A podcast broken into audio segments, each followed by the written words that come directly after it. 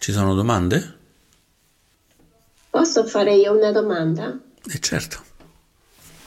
Quando una persona, tipo, hai visto quelle persone che le succedono sempre cose negative, negative, negative, del tipo, sempre a te succede.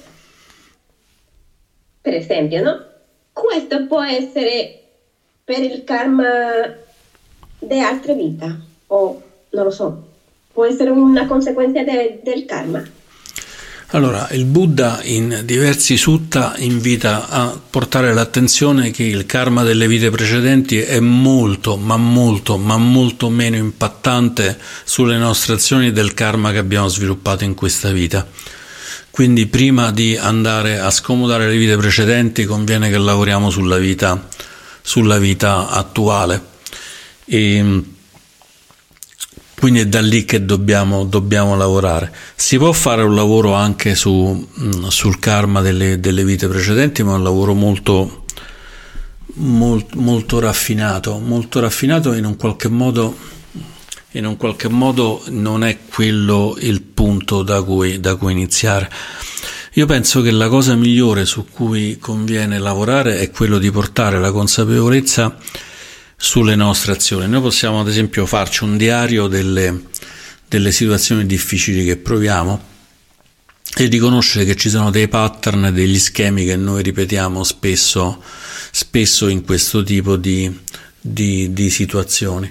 Riconoscendo che eh, abbiamo questi, questi schemi, allora possiamo riconoscere in un qualche modo che c'è, che c'è un'azione del karma, un'azione di condizionamento, allora possiamo in meditazione, utilizzando la meditazione, ma la meditazione non soltanto quando stiamo seduti, ma anche quando stiamo vivendo le situazioni, cominciare a smontare quei condizionamenti.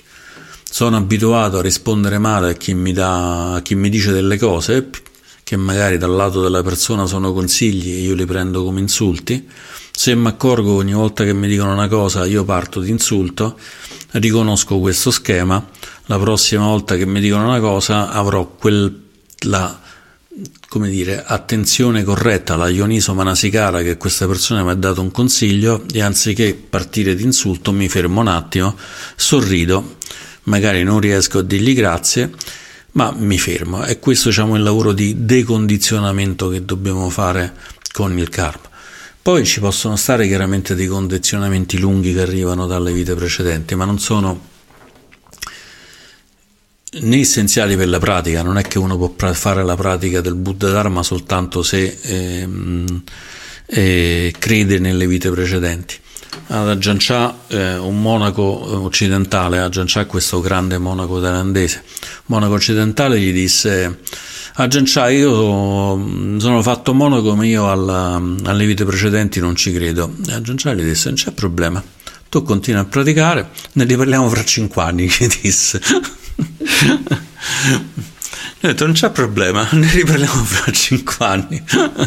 Può darsi che dopo cinque anni quel particolare monaco avesse avuto un'esperienza diretta delle vite precedenti e può darsi di no, ma magari quello lì si era anche illuminato senza, senza aver lavorato sulle vite precedenti.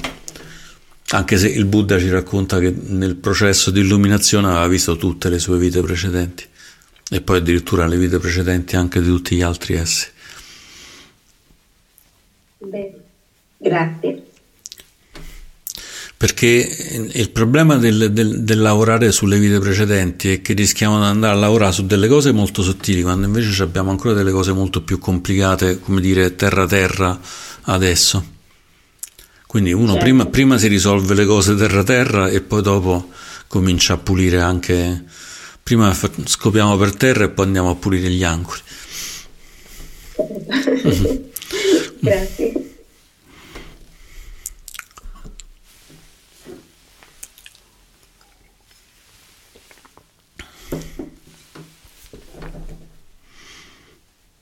Posso? Sì, sì, certo. Eh, io non ho capito, volevo chiederti, potevi riprendere la parte del contatto? Sì. Allora, eh, il Buddha mm, ci dice fondamentalmente che i cosiddetti aggregati di sofferenza, che sono quindi diciamo quello che noi in un qualche modo ci eh, andiamo a costruire come identità, e questa identità è composta da cinque, da cinque elementi. Chiaramente sono elementi paradigmatici, non è che il Buddha volesse dire che ci sta solo questo, anche perché poi in tanti altri insegnamenti li spacchetta in 10.000 cose.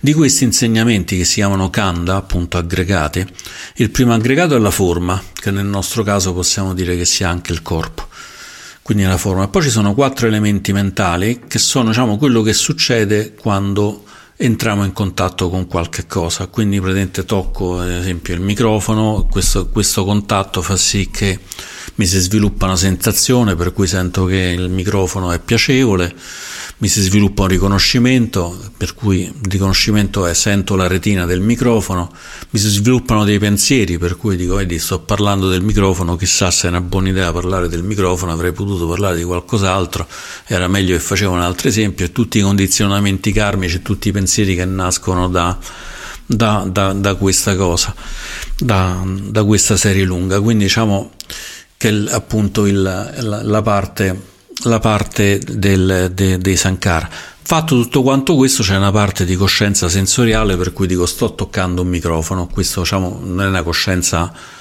alta ma una coscienza soltanto sensoriale, sto toccando un microfono, sto annusando eh, il profumo di una rosa, sto eh, sentendo quello che mi dice Emanuele e così via. Quindi diciamo questa è l'operazione. Il contatto è la parte chiaramente che innesca, innesca, tutte, quante, innesca tutte quante queste cose. Quando il Buddha dice eh, eliminiamo il contatto, chiaramente non intende eliminiamo il contatto che il contatto è dato dalla porta sensoriale, gli occhi, il gusto, la mente e così via, l'oggetto esterno del contatto è quello che li mette insieme con l'intenzione che poi sposta la coloritura, la coloritura del contatto. Il Buddha chiaramente non è che dice non avere contatto, tu cur, nel senso che chiaramente anche il Buddha mangiava, camminava, sbatteva con i piedi ai sassi per terra facendosi male e così via, quindi il contatto ce l'aveva assolutamente pure lui. Quello che in qualche modo però è l'aspetto è che il contatto viene depurato, viene depurato in questo caso dalla, dal karma, cioè dal fatto che quel contatto è già colorato in un qualche modo dai condizionamenti precedenti. È quello quando dice lasciamo perdere il contatto, perché lasciando perdere il contatto condizionato, appunto perché il contatto è dato dall'intenzione, e l'intenzione può essere condizionata o non condizionata, allora poi c'è, c'è la liberazione diciamo, di, di questi aspetti.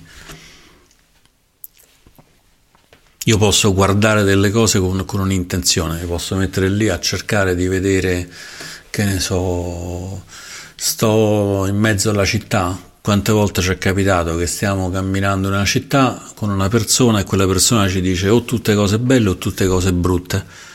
Cioè il contatto c'è in tutti i casi, però quello che passa diciamo da questo contatto visivo in quel caso lì saranno legate al karma, in un caso tutte cose brutte, in un altro caso tutte cose belle. In un altro caso staremo con una persona che vede le cose ma non, non gli fanno né caldo né freddo, non succede assolutamente niente. Quindi diciamo sono neutre rispetto a questa parte.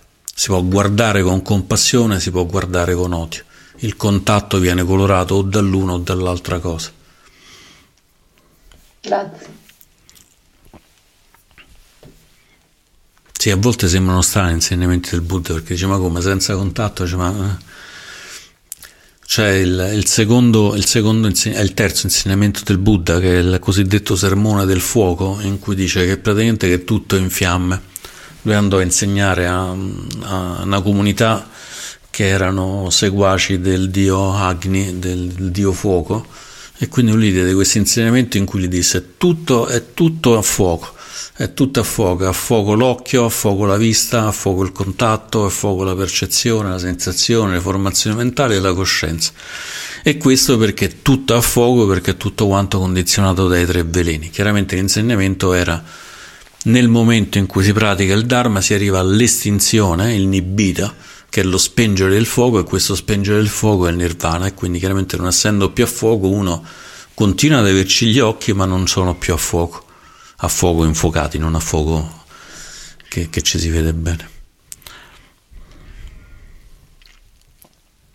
Credevo che fosse, mm, l'avevo letto su un libro di Chandra Candiani, però credevo fosse legato alla questione dell'impermanenza, il discorso che tutto, tutto brucia, tutto a, va a fuoco. Invece è un discorso diverso. Mm, sì e no, nel senso che chiaramente poi tutto quanto questo porta al fatto che comunque tutti, tutti quanti i fenomeni sensuali, tutti i fenomeni sensoriali sono di natura, sono di natura impermanenti. Quindi sono, quando noi facciamo la meditazione sui quattro elementi del corpo, tra cui anche il fuoco, una delle parti importanti è riconoscere che il fuoco è comunque è, è impermanente nel corpo, il corpo a un certo punto si disfarrà e il fuoco del nostro corpo non sarà più il fuoco del nostro corpo. Quindi non, gli insegnamenti del Buddha sono sempre tutti insieme, nel senso che quando si dice la, la, parte dei condizionamenti c'è automaticamente, ci stanno anche il non sé, c'è anche chiaramente tutta quanta la parte di aniccia, questa di, di continuo, continuo, mutare e di assoluta non, non, stabilità, non stabilità delle cose diciamo, non è possibile avere l'insegnamento del Buddha senza che ci sia sempre tutto quanto insieme. Lì la focalizzazione su cui mi fu dato l'insegnamento era basata su questa parte del contatto, ma la parte del contatto serve proprio a dire che comunque, visto che appunto si può spengere il fuoco del contatto, è chiaro che il contatto è anche impermanente e quindi essendo impermanente poi tutto quanto questo ci porta anche al vuoto, al fatto che tutti quanti questi questi elementi sono vuoti di un, di un sé. Scusate un attimo.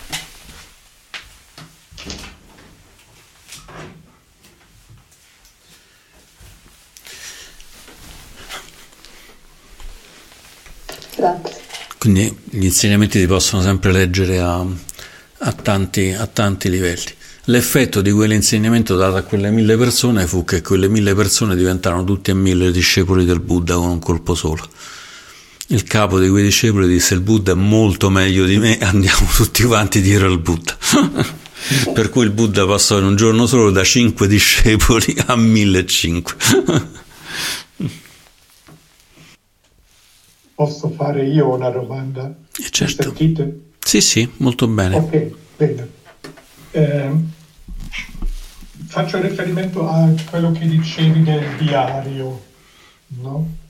Di di annotare tutti i, i pensieri, i comportamenti che sono non salutari, diciamo così. E, però c'è forse un altro modo anche, chiedo, eh, di fare un condizionamento perché dal condizionamento si esce solo alla fine, no? nel risveglio, di un condizionamento positivo, un condizionamento mh, mm, sano, corretto. E per esempio, quello che mi viene in mente sono i Brahma Vihara, metta, compassione e, e così via. E io però un, una, una, mia esperienza che vale quello che vale, però se tu mh, sviluppi il metta e la compassione, la tua reazione rispetto a altri, non solo a, a esseri umani ma anche animali, eh, zanzare, per esempio, no? Sì, ero, ero un killer seriale di, di zanzare, ma molto tempo fa. E, allora, tu sviluppi un, un'attenzione, secondo me, facendo questi esercizi, proprio esercizi per condizionare la tua mente, il tuo comportamento e quando come dire, tu ti trovi di fronte a una persona che eh, ti dici qualcosa che non ti piace, diciamo così, eh, non sempre si riesce chiaramente, ma tu lo noti, questa, questa avversione che, che ti, ti, si nasce dentro no? a te e non ti piace, molto semplicemente.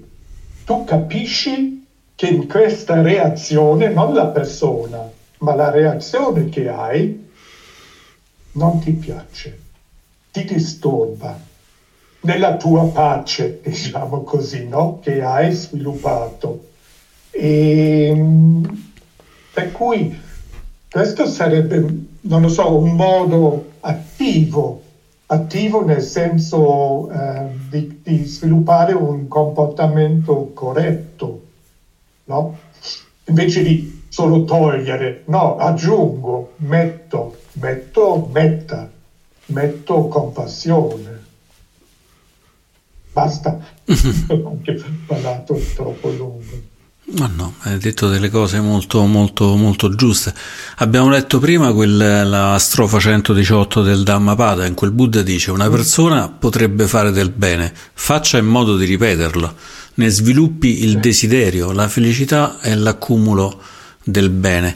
Quindi è evidente che il Buddha ci invita anche a, in un qualche modo a creare dei condizionamenti verso, verso la, la, liberazione. Chiaramente i, i quattro Brahmavihara sono,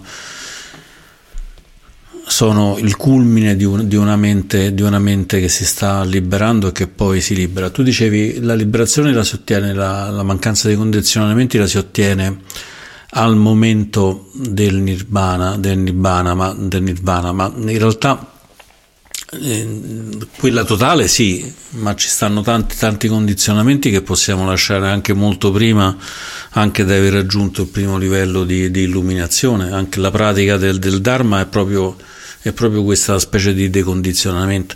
Se vogliamo, la pratica del Buddha Dharma è la cosa più naturale del mondo perché conditi come siamo dall'ignoranza, la cosa più semplice è semplicemente andare dietro agli attaccamenti, andare dietro a, ai nostri, nostri, condizionamenti, agli stimoli, alle cose senza fare grossa fatica. Tutta la pratica del, del Buddha Dharma è fatica fondamentalmente.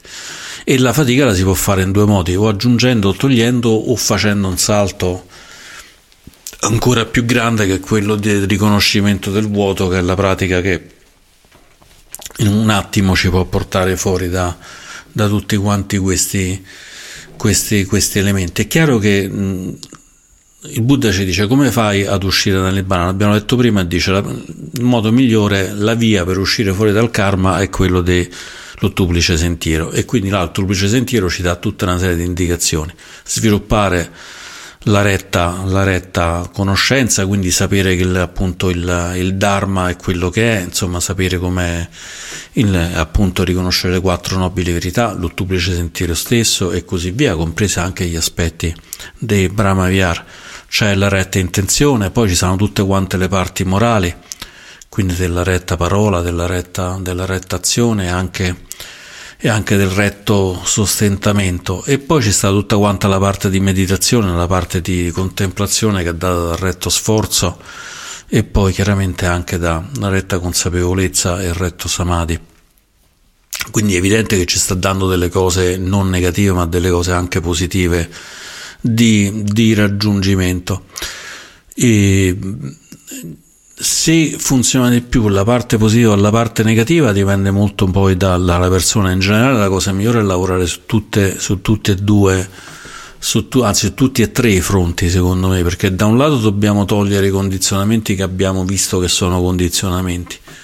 E quindi lì chiaramente togliere i condizionamenti uno come fa? Ehm, chiaramente per togliere i condizionamenti deve sostituirli con qualcos'altro finché stiamo ancora nel mondo del condizionato. Quindi i quattro Brahma Vihara, che sono appunto la gentilezza, gentilezza amorevole, la compassione, la gioia compartecipe con tutti quanti gli altri, quindi essere contenti delle felicità degli altri e alla fine l'equanimità, quello che ci fa rimanere stabili di fronte a qualsiasi cambiamento della vita, sono sicuramente quattro stati mentali appunto incommensurabili, infiniti, infinitamente, infinitamente salutari.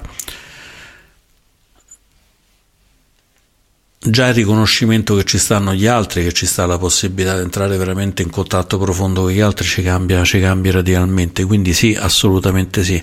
Riconoscere poi che noi non abbiamo un'identità personale, che nessuno ha un'identità personale può essere però un colpo secco, un colpo secco che porta dentro i quattro Brahmaviara di sé senza fare tanti passaggi. Quando Giansumedo dice fatela finita, non ci sta né karma bianco né karma scuro.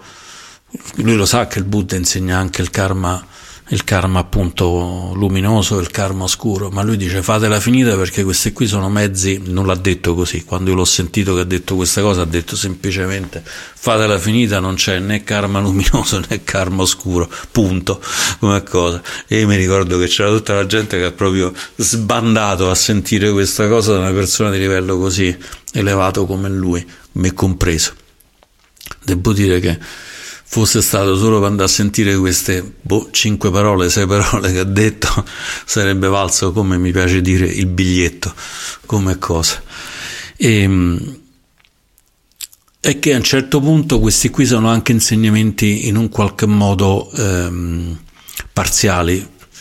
Parziali, poi alla fine bisogna lasciare perdere pure questo qua. Però è chiaro che ci stanno momenti in cui ci servono insegnamenti parziali e momenti in cui ci servono insegnamenti non parziali quelli assoluti che sono quelli fondamentalmente del vuoto. Va bene pure chiaramente partire dal presupposto, dice ok, anziché andare a, a picchiare le vecchiette per strada, mi metto lì e porto da mangiare ai senza tetto per strada, pure se non mi va per niente, lo faccio sforzato però perché questo non è proprio il top del karma, perché comunque non è che porta un'intenzione particolarmente purificante, ma un po' sì poi alla fine ci prenderò gusto e piano piano quello lì mi cambierà la vita, come dicevi giustamente tu. Comincio che il, portare gentilezza amorevole è uno sforzo, poi non diventa più uno sforzo. Le zanzare all'inizio non le ammazzo e penso, mannaggia a me, e, il Buddha che mi dice di non ammazzare gli animali. Ci mancava solo questo con le zanzare. E poi progressivamente uno non ci fa nemmeno più caso, arriva una zanzara e uno la scansa senza grossi problemi.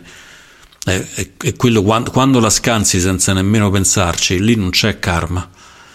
Non c'è né karma luminoso né karma negativo, non stai facendo la buona azione per spostare la zanzara. È quello che ci insegna a Gian, almeno credo, almeno la mia interpretazione da Giansomeda, quello che ci dice a Giansomeda quando dice c'è l'uno nell'altro, è tutto karma, lascialo perdere perché tanto pure quello positivo ti condiziona. Però è chiaro che c'è un processo è un processo in cui noi ci andiamo a liberare, alla fine le zanzare non le ammazziamo più senza nemmeno pensarci due volte.